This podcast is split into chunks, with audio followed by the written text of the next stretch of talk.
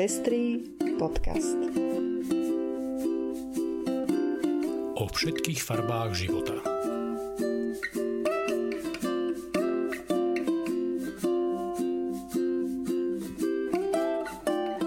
Vítame vás pri 54. vydaní Pestrých správ. Toto sú informácie, ktoré prinášame. Norské športovkyne sa vzbúrili proti povinným bikinám. Poľsko stráca charakter katolickej krajiny. Rada Európy vyzvala Slovensko na odškodnenie obetí nútených sterilizácií. Orbán chce referendum pokračovať v ťažení proti LGBTI ľuďom. Ministerka spravodlivosti navrhuje zmenu definície znásilnenia. Objav ďalších detských hrobov vydal smutné svedectvo o dejinách Kanady. Ja som Lucia Plaváková. A ja som Ondrej Prostredník. Nájdete nás aj na portáli Patreon. Ďakujeme, že viacerí nás už podporujete a tešíme sa, že vám záleží na šírení osvety v oblasti ľudských práv a ochrany menšín. Ak sa chcete pridať k našim podporovateľom, nájdite si náš profil na patreon.com. Srdečná vďaka a príjemné počúvanie. Norské športovkyne sa vzbúrili proti povinnosti nosiť bikiny počas zápasu plážovej hádzanej na Euro 2021. Namiesto bikin si obliekli dlhšie elastické šortky. Na rozdiel od žien majú muži možnosť nosiť aj voľnejšie tielka a šortky. Norský tým dostal za tento svoj postoj pokutu 1500 eur. Chválihodné je, že ich podržal ich realizačný tím, ako aj norský minister kultúry a športu Abid Raja, ktorý na Twitteri napísal je to úplne smiešne. V mačistickom a konzervatívnom medzinárodnom svete športu je potrebná zmena postoja. Prezident Norskej hádzanárskej federácie uviedol, že 10 minút pred zápasom dostal správu, že športovky si oblečú také oblečenie, v ktorom sú spokojné. A dostali našu plnú podporu, dodal v reakcii na tento protest. Podľa portálu Euronews rastie v Poľsku počet ľudí, ktorí sa chystajú formálne vystúpiť z katolickej cirkvi. Je to hlavne pre nespokojnosť s tým, že cirkev masívne podporuje prísny interrupčný zákon. Cirkevní predstavitelia situáciu zľahčujú a tvrdia, že ide o ľudí, ktorí bez tak neboli nábožní. Nie je však jasné, koľko takýchto ľudí už odišlo. Pravdepodobne sú to rozhodnutia ľudí, ktorí v spoločenstve katolíckej cirkvi už dlho formálne neboli, konštatoval riaditeľ odboru katolíckej vedy v dieceze Varšava Praga Piotr Pierschala. On sám podľa neho zažil len 4 takéto situácie. Krištof Gvizdala, ktorý je vlastníkom web stránky www.apostazia.eu venovanej vystúpeniu z cirkvi, však poukazuje na prudký náraz takýchto prípadov. Tento rok dosiaľ vystavilo žiadosť o vystúpenie z cirkvi až 3000 ľudí, čo je šestnásobne viac ako minulý rok.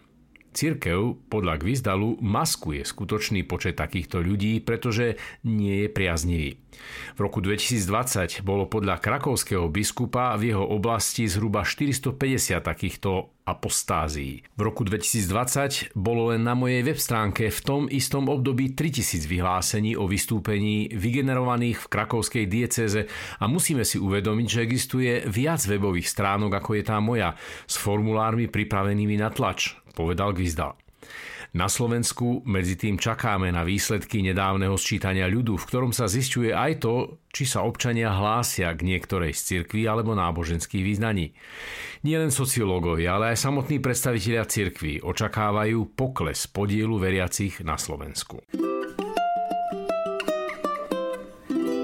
Komisárka Rady Európy pre ľudské práva Dunia Mijatovičová zaslala premiérovi Eduardovi Hegerovi a ministerke spravodlivosti Márii Kolikovej list, v ktorom Slovensko žiada o vytvorenie mechanizmu na odškodnenie obeti nutenej sterilizácie žien.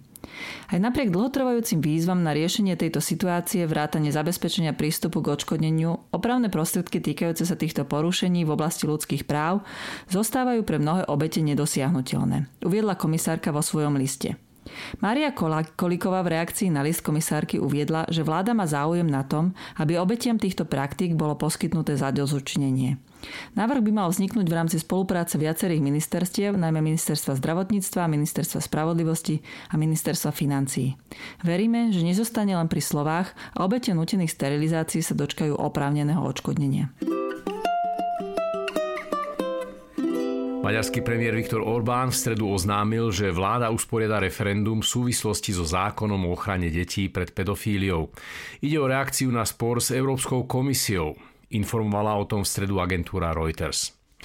V rámci referenda budú občania podľa Orbána odpovedať na 5 otázok vrátane takých, či by malé deti mali byť vystavené neobmedzenému obsahu, ktorý ovplyvňuje ich sexualitu, alebo či mladiství majú byť vystavení mediálnemu obsahu, ktorý ukazuje zmenu pohľavia. Keď je tlak na našu vlast taký veľký, potom môže Maďarsko brániť len vôľa ľudí, dodal maďarský premiér. Európska komisia spustila právne konanie voči Maďarsku s cieľom prinútiť predsedu maďarskej vlády, aby zmenil zákon, ktorý Európska komisia považuje za homofóbny a diskriminačný voči komunite LGBTI a v rozpore s hodnotami Európskej únie. Európska komisia spresnila, že sporný maďarský zákon porušuje niekoľko pravidiel EÚ. Orbánov zákon inšpiroval aj ultrakonzervatívnych politikov na Slovensku, ktorí nedávno predložili jeho kópiu do slovenského parlamentu. Verím však, že aj keď niektorí politici vládnej koalície radi zneužívajú homofóbne nálady v širokých vrstvách slovenského obyvateľstva, podobný zákon na Slovensku neprejde. Ministerka spravodlivosti Mária Koliková pracuje na zmene definície znásilnenia, ktorá má viac reflektovať na nevyhnutnosť konsentu. Dnes je pri definícii znásilnenia potrebný prvok násilia. Ak nie je preukázané násilie, ale je to len proti súhlasu, je problém to vnímať ako trestný čin, hovorí Kolíková. Do definície by sa mala vložiť vôľová zložka, aby bolo zrejmé, že je to niečo proti súhlasu, dodala. K zmene definície znásilnenia by mohlo dôjsť už pri najbližšej plánovanej väčšej zmene trestného zákona, ktorá by mala byť predstavená už na jeseň. V tejto chvíli však nie je známa ani presná definícia, ani to, či bude mať takáto zmena podporu koaličných partnerov. Viac než 160 neoznačených hrobov objavili v blízkosti miesta niekdajšej internátnej školy pre pôvodných obyvateľov v Kanade, uviedol v útorok západo-kanadský kmeň Penelakut. Ide o štvrtý podobný nález za uplynulých niekoľko týždňov. Nezaznamenané a neoznačené hroby našli v rezervácii v Britskej Kolumbii. Celkovo ide doteraz o viac než tisíc podobných hrobov, ktoré objavili v Kanade v uplynulých týždňoch. Je to špička ľadovca, uviedol v súvislosti s najnovším nálezom bývalý viceprezident Únie náčelníkov indiánov Britskej Kolumbie Bob Chamberlain. Podľa jeho odhadov sa stále nenašli ďalšie desiatky podobných neoznačených hrobov. V Kanade sa v dôsledku týchto nálezov schyluje k celonárodnému zúčtovaniu s bolestivou minulosťou krajiny a jej politiky nútenej asimilácie pôvodného obyvateľstva. Podľa odhadov takto otrhli od rodín, jazyka a kultúry až 150 tisíc detí pôvodného obyvateľstva. Dialo sa tak prekvapivo ešte v roku 1990, keď deti nútene zapisovali do 139 internátnych škôl po celej krajine. Viaceré z nich boli vystavené zlému zaobchádzaniu či sexuálnemu zneužívaniu a viac než 4 tisíc ich zomrelo na školskej pôde. Uviedla vyšetrovacia komisia, ktorá dospela k záveru, že kanadská vláda sa podielala na kultúrnej genocíde. Tento príbeh je mementom pre každého, kto sa pohráva s myšlienkou nútenej asimilácie etnických menšín aj u nás na Slovensku, nech by k tomu viedli akokoľvek znešené ciele. 1. augusta o 19.00 sa uskutoční online diskusia s veľavravným názvom Strašidlo rodovej rovnosti? Prečo je gender, rod takým háklivým slovom slovenskej spoločnosti? Prečo sa stáva nástrojom ideologického a politického boja?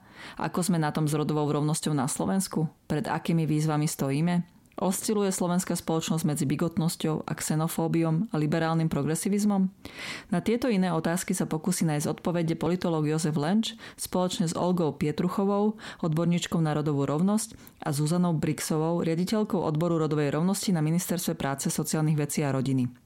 Diskusiu si môžete naladiť v nedelu 1. augusta o 19.00 na facebookovej stránke Mali Berlin. Aj vy ste si pri minulotýždňových nedôstojných protestoch proti výhodám pre očkovaných položili otázku, kto bude hovoriť za zodpovedných ľudí, ktorí si uvedomujú dôležitosť očkovania.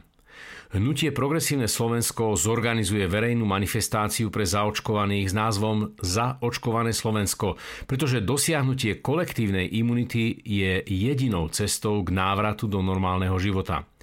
Na manifestácii vystúpia predstavitelia progresívneho Slovenska, rovnako tak aj ďalší odborníci a odborníčky z oblasti imunológie či epidemiológie. Očkovanie preukázateľne znižuje riziko nakazenia a ťažkého priebehu ochorenia COVID-19. Hovoria o tom vedci z celého sveta.